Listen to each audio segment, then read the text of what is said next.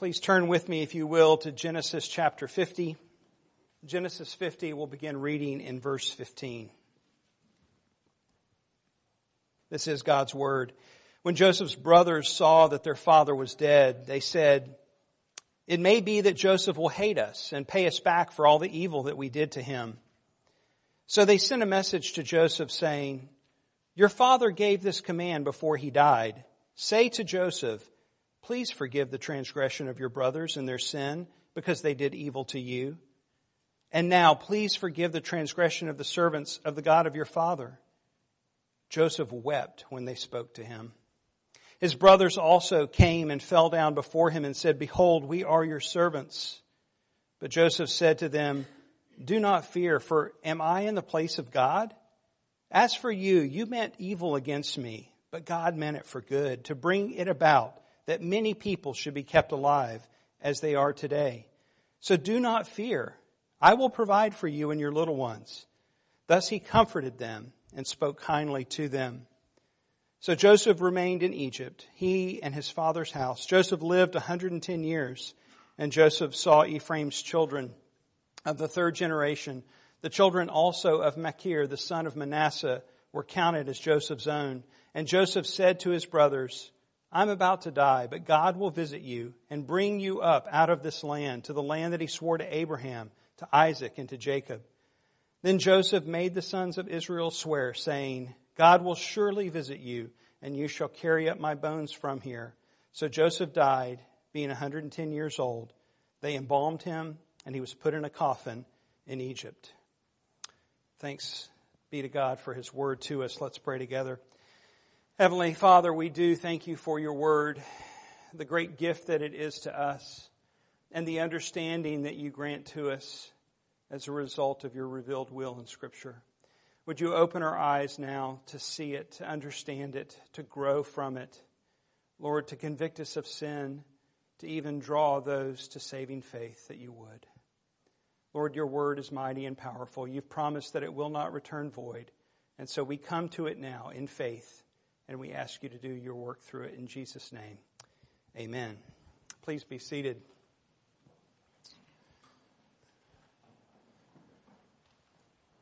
There are some days that are better than others. Some days when seemingly everything goes wrong. This is not a part of the sermon. I'm just reflecting on today. It seems like everything has gone wrong this morning, most of which you don't know about. Uh, but God is faithful, and here we are. We've made it thus far, and we'll continue on. Thanks for your patience. Um, it was just a, a minor, and I knew it when I did it. When I flipped the switch, I knew what was going to happen before I turned the sound down. So I apologize for the ringing that still may be in your ears as a result of that. Lesson learned. Well, when Leslie and I were first married, uh, we had the chance to buy a friend's car. And after we bought it, we needed to sell Leslie's car. And so I listed it in a newspaper to sell. You remember what those are? You used to get them, and then you had the little wanted ads in the back.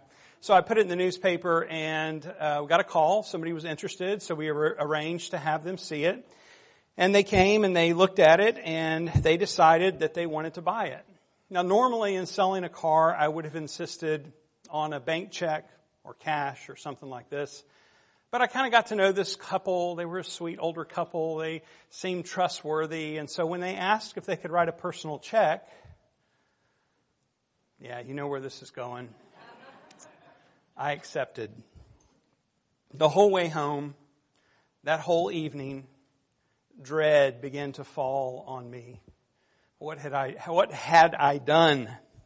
And the next morning, as I drove to the bank, I began thinking, this is just not going to go well. This was a big mistake.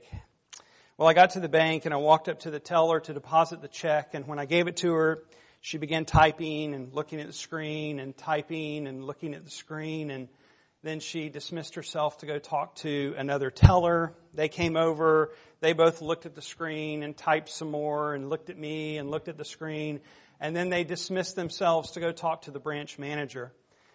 And it was this point when I'm standing there at the counter and you know how the banks are set up with the big glass windows. You can see everything. And I'm looking at these three ladies in this office talking about me, looking at me, talking with each other back and forth.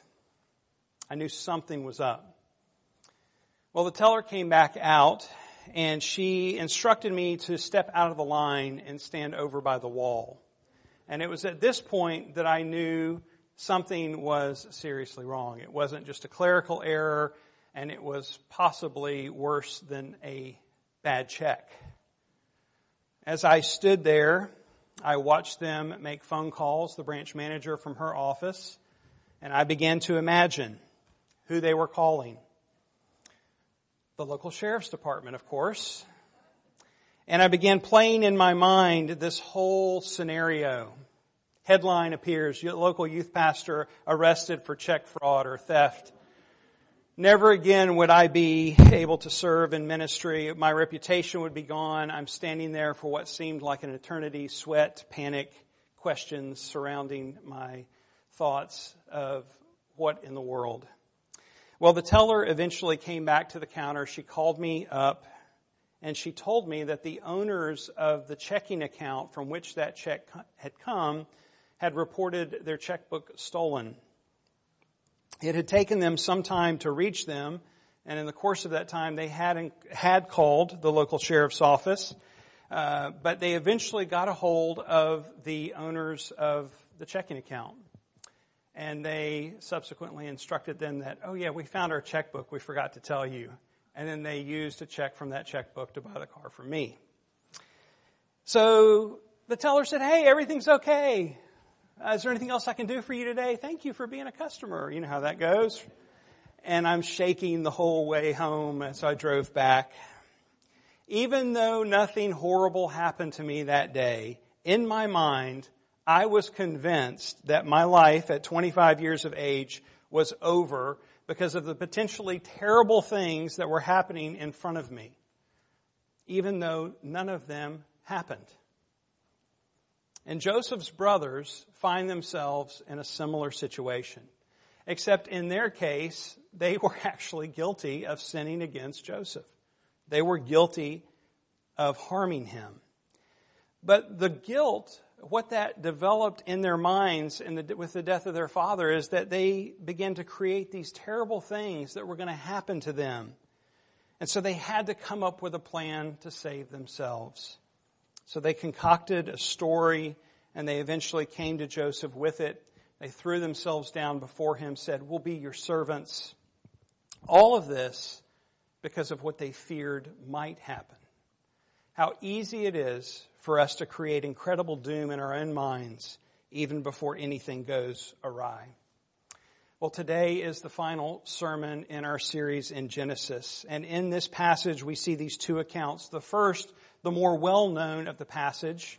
Uh, this is where Joseph says to his brothers that statement that most of us have heard many times you intended it for evil, but God intended it for good.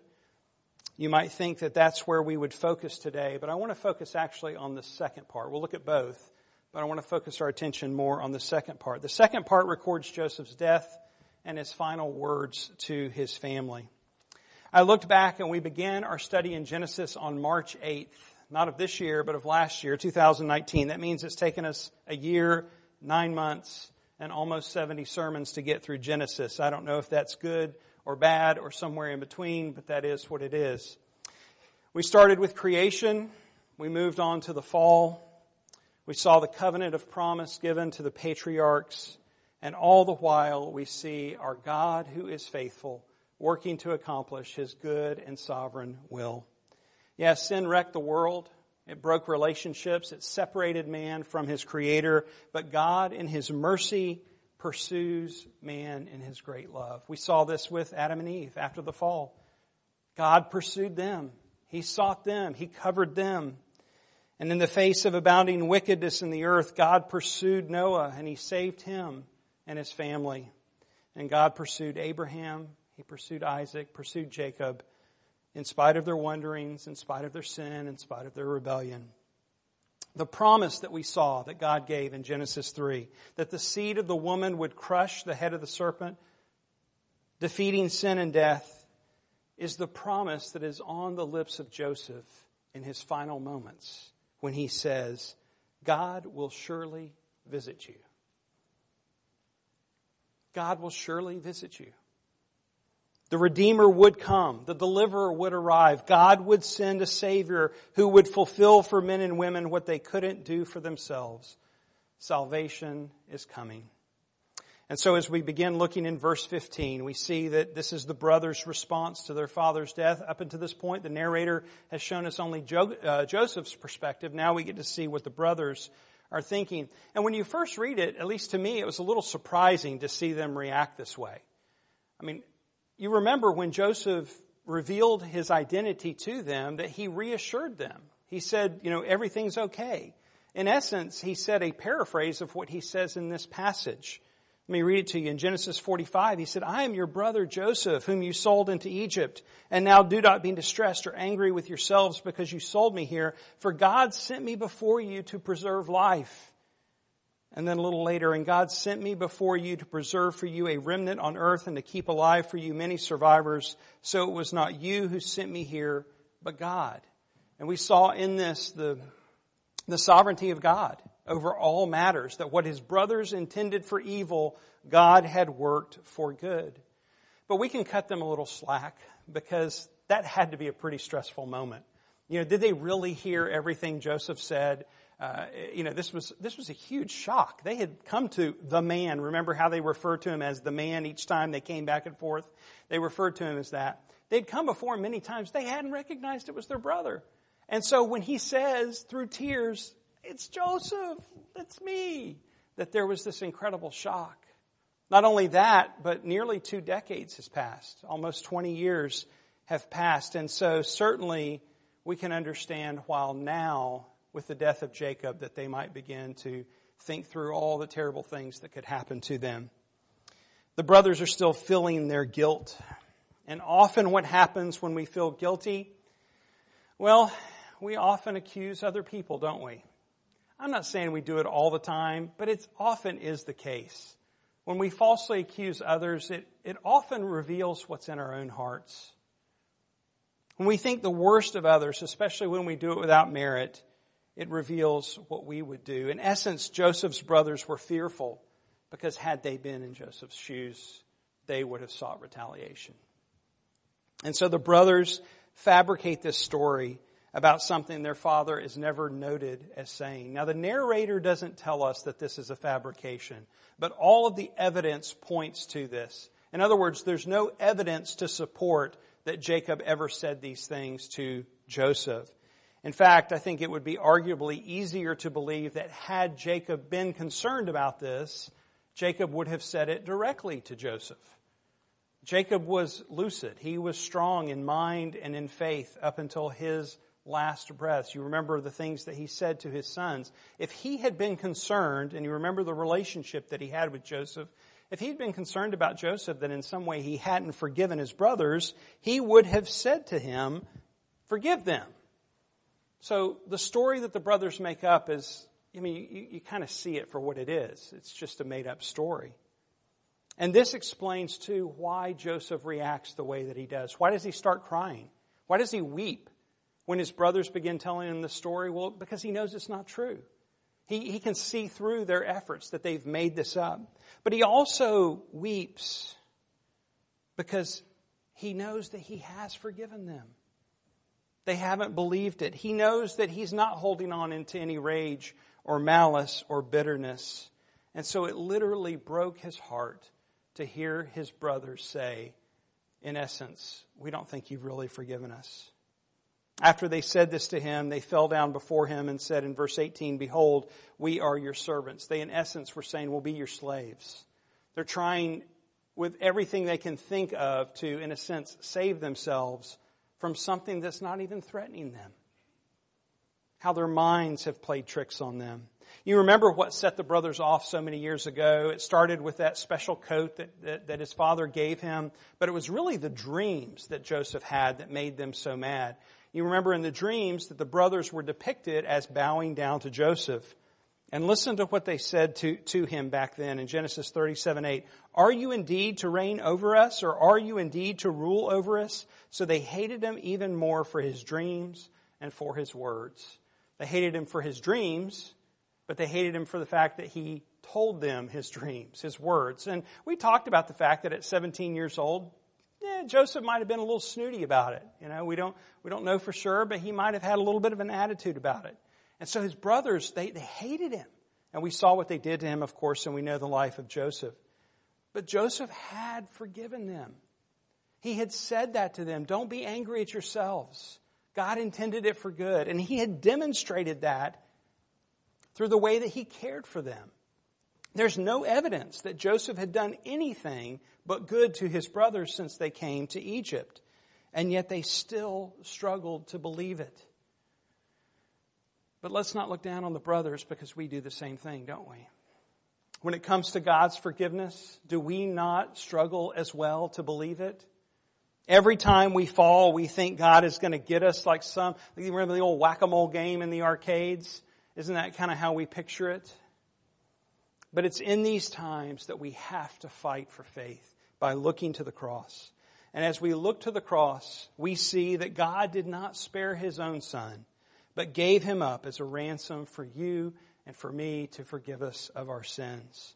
The cross shows us the genuineness and the completeness of the forgiveness that we have received and, and that Christ has delivered us and cleansed us from all unrighteousness. 1 John 1 9. Our sins, all of our sins, or as the song that we sing, our sins, not in part, but the whole, have been nailed to the cross, and we bear it no more.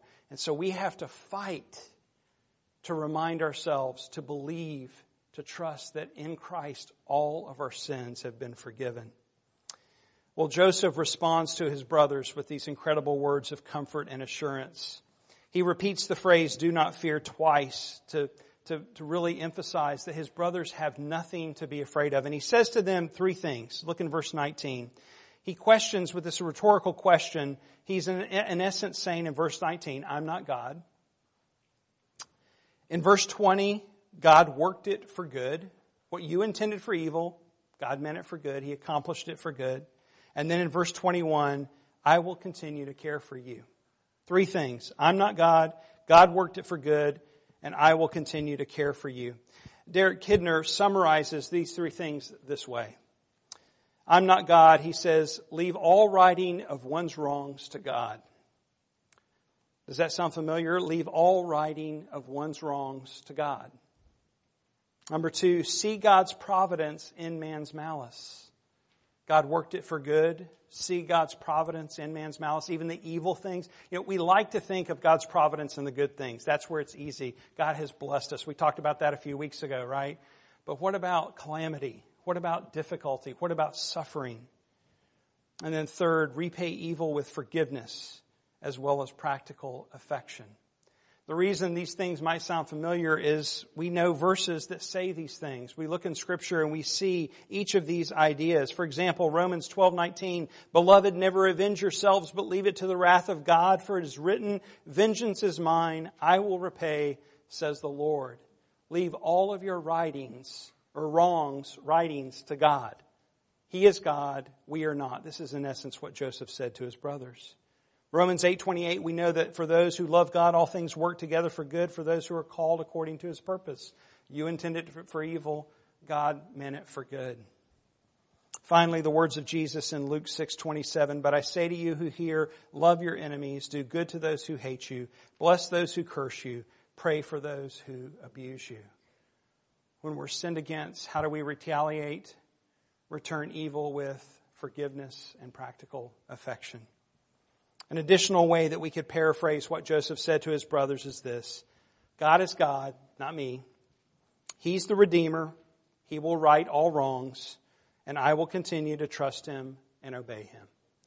You see, what Joseph was saying to his brothers was, in essence, a summary of the gospel. Do you hear it? Who God is, what he has done for us in redemption, and trusting and obeying him.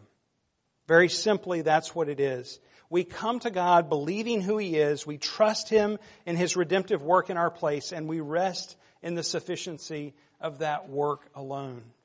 And verse 21 then says, Thus He comforted them and spoke kindly to them. Joseph, in essence, spoke of gospel hope to his brothers. He wasn't just patting them on the head. He didn't just say random things. These very things point us. The narrator describes them as comfort and kindness. They point us to the hope of the gospel. This is an example of how to apply the gospel in our lives. You know, we use that phrase a lot of times, apply the gospel in your life or apply the gospel to this or that. You may wonder, as I often did, how do you do that? how do you apply the gospel? This is an example of how to do that. We're called to apply the gospel, in essence, to all things in life and how we respond. In other words, we're called to believe the gospel, to hold on to the gospel, to put the gospel, look through gospel lenses at whatever is happening in our lives. The major stuff, the minor stuff, and we do this by these three things that Joseph highlights here. We acknowledge God for who He is. God, you're God, I'm not. You know all. You are Savior. You are Lord. You are sovereign. You are my Redeemer. In you, my forgiveness of sins is found. We acknowledge God for who He is. Secondly, we trust Him completely to be faithful as He always been, has, has been, working all things together for good for those who love Him. And third, in faith, we walk in obedience according to His revealed will in Scripture. Right? We're not, we're not static. We don't, we don't stop short of obedience. The obedience doesn't merit anything, but the obedience is the fruit that comes from genuine faith. And Joseph demonstrates this, right? He's not just saying these things to his brother, brothers, but he's saying, I'm going to continue to care for you. I'm going to continue to look after you. So we do this. We do this with the minor things in our lives. You have an argument with your spouse, you fail an exam in school, or you wake up to a dead car battery. How do you respond to those things? Typically, we respond with anger or anxiety. Those are broad generalizations, but isn't that kind of where we go? The battery's dead, we're angry. We fail the exam in school, we're full of anxiety.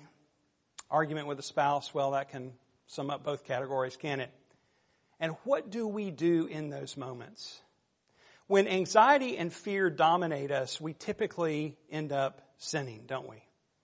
We sin in our anger, we sin in our fear. Uh, if, if, if it involves a relationship with somebody, we usually sin with our words, our actions. When fear and anxiety, or, or anxiety rather and anger dominate us, that's where we go. But think about what happens when we apply the gospel. In those moments when we remind ourselves that God is who He is, we trust Him to be faithful as He always has been. And then in faith, we walk in obedience according to His revealed will in Scripture. It transforms how we respond to those things that are seemingly minor, but it's the daily stuff. It's the stuff that we're up against every day of our lives. That's what it looks like to apply the gospel. And so then when we face the major stuff in life, the life altering diagnosis, the job loss, the loss of a loved one, then we've learned to apply the gospel in the little things, and it becomes easier in the major things. Now, I'm not saying, you know me, I don't like formulas. I don't think the gospel is a formula. I'm not trying to give you a formula here, but I do think there are practical ways that we can understand of how to apply the gospel. This is one of them. We see it here in Joseph. But this isn't some kind of band-aid. Applying the gospel is, is this, it isn't a once a day thing. It's not a once, certainly not a once in a lifetime thing. That's usually how we treat our salvation. We think applying the gospel is trusting Jesus and maybe walking an aisle or praying a prayer or having some kind of experience. But applying the gospel is a moment by moment way that we are to live our lives. Fighting for faith. Because as soon as we leave these doors, in this moment right now, it's, we're not, most of us are not fighting these battles. But the minute we leave these front doors, the battles begin the battles for our faith. And the opportunities for fear and anxiety erupt. And we have to remind ourselves God is who He says He is. He knows everything. He's sovereign. He's good. He's promised good to me. He has redeemed me. He's called me by name. I am His. I belong to Him. I've been bought with a price. I'm not my own. We go through all of who He is. And then we remind ourselves of His faithfulness. We look back Maybe it's through the story of Genesis. Maybe it's through other passages of Scripture. We see that every time He promises it, He does it. He's faithful. He's trustworthy. We know that He works all things together for good. And then we go from that in faith by obeying Him, What does His Word say to me? Be kind to one another, tenderhearted, forgiving one another. Think that would apply in, a, in a, an argument with your spouse? If you took that and applied that?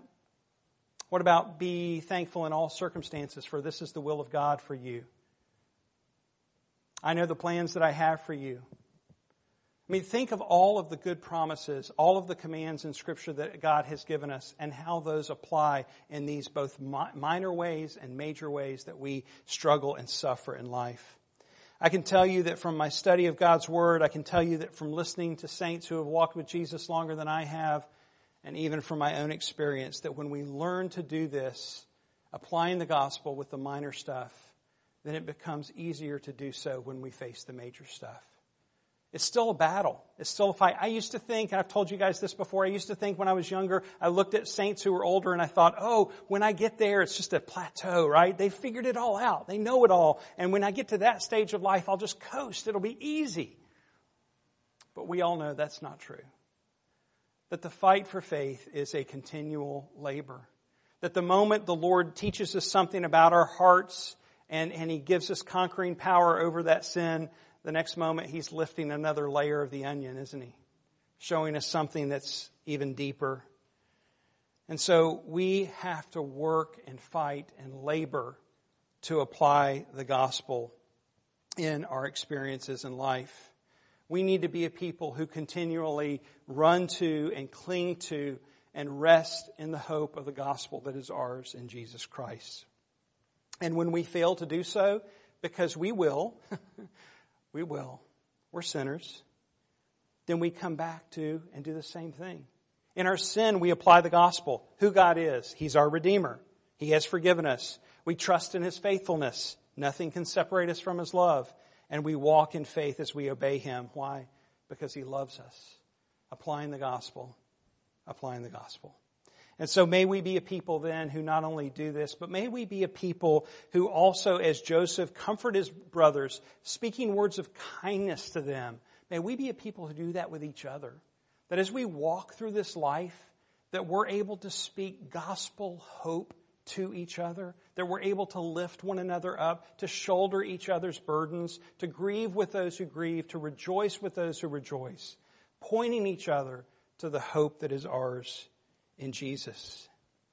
Well, in verse 22, we see the final words of Genesis capturing Joseph's last words in his death. Verse 22 tells us he lived to be 110 years old, good old age.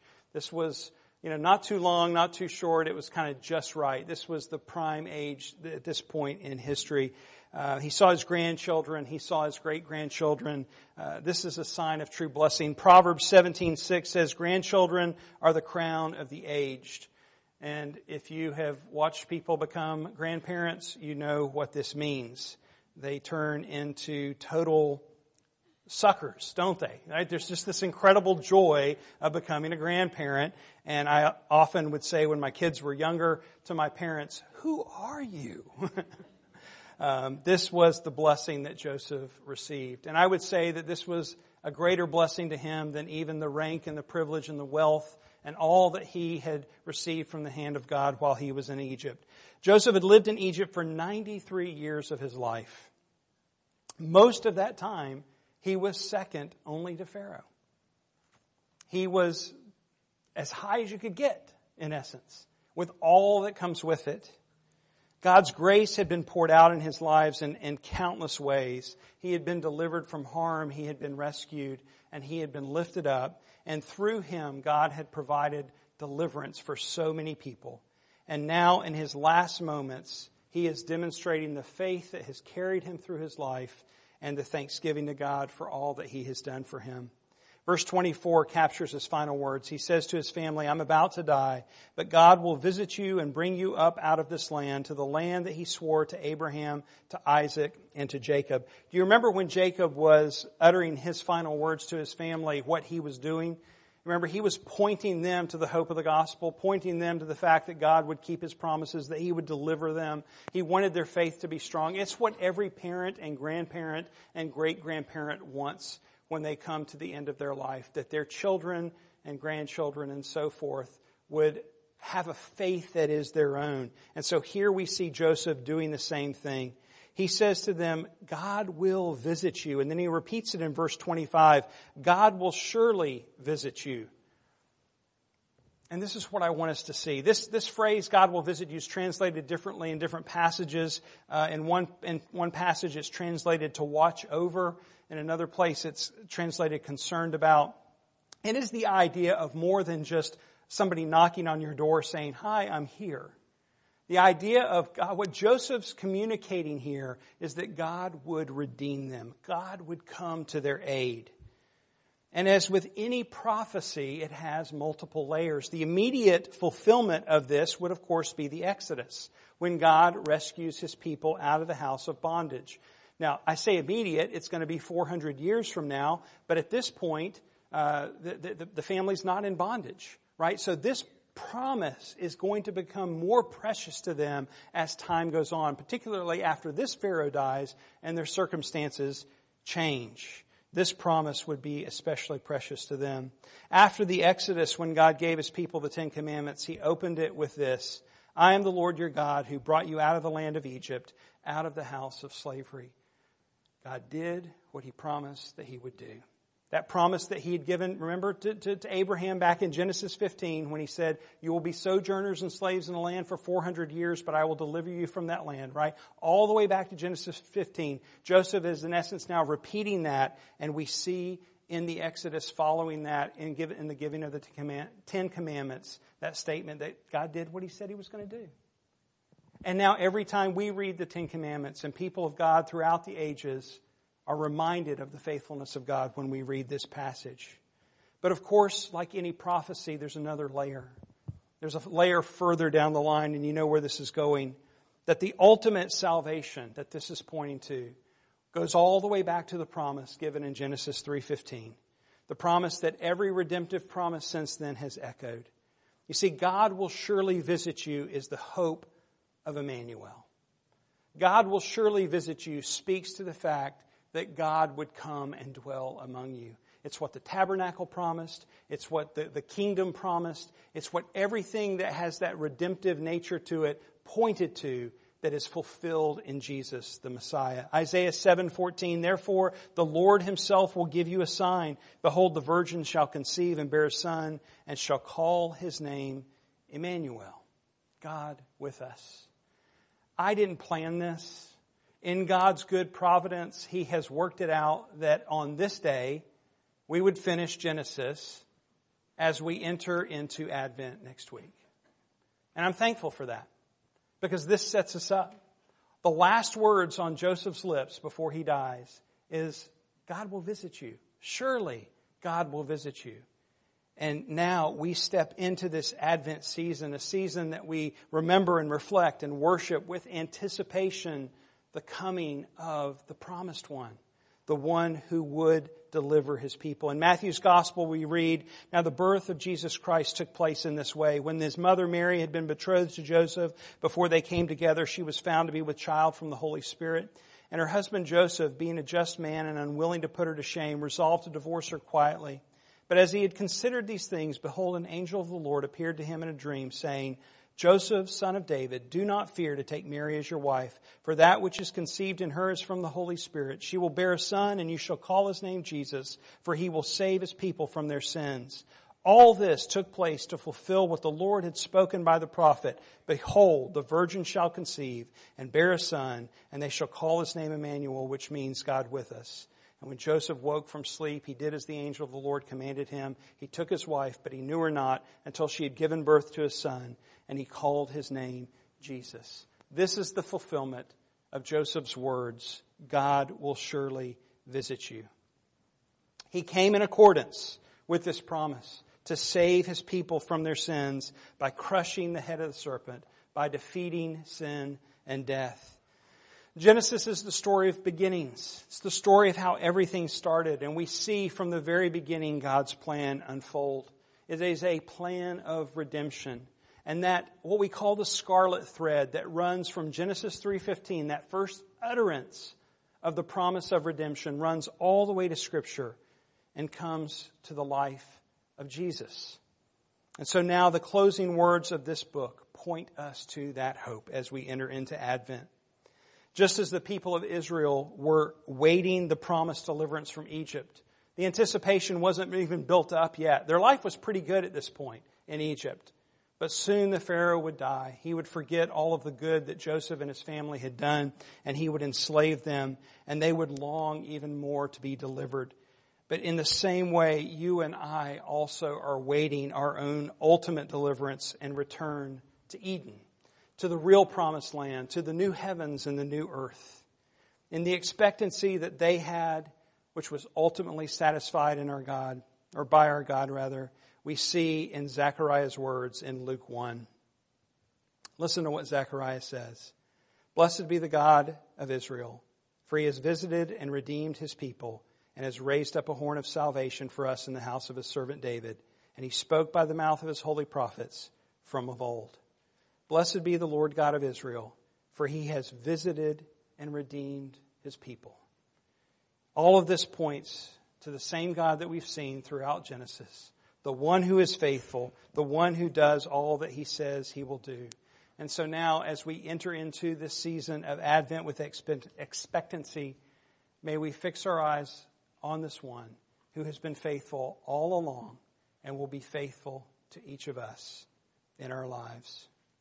O come, O come, Emmanuel, and ransom captive Israel, that mourns in lonely exile here until the Son of God appear. Rejoice, rejoice. Emmanuel shall come to thee, O Israel. Let's pray.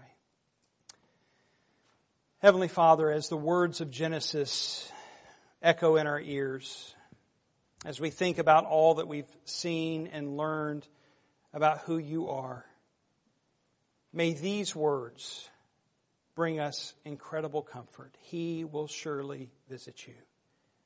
As we know, not only this points to the promise of your first visit in which you fulfilled that and you accomplished our salvation, that there is yet to come another visit, a return, a final visit when all will be made right when the consummation of the kingdom is finally at hand, when our faith is made sight, when we will be delivered not only from the penalty of sin, but we will know no longer the presence of sin. Lord, we long for that day. We long for your return. And so as we enter into the season of Advent, when we remember and we worship with anticipation your first coming, Lord, remind us of the great hope that is to be found in your return. And strengthen our hearts by this, that we will know that you are trustworthy. Help us to apply gospel truth in our lives, knowing who you are, knowing that you're faithful, and walking in response to that in faith and obedience. Do this in our hearts and lives, we pray. In Jesus' name, amen.